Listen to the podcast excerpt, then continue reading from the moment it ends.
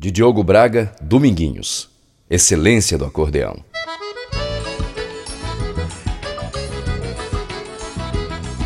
José Domingos de Moraes.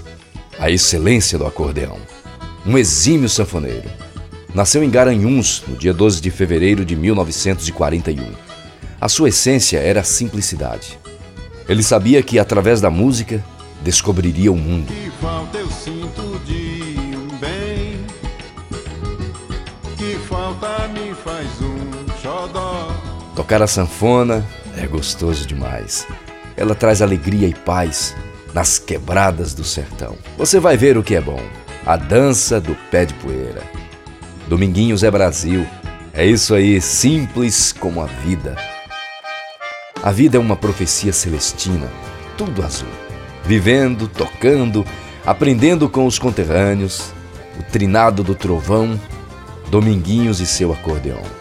Encantando e aprendendo a essência da música que faz festa no sertão acompanhando o rei do Baião, seu Luiz Gonzaga, o homem que fazia mágicas com simples palavras.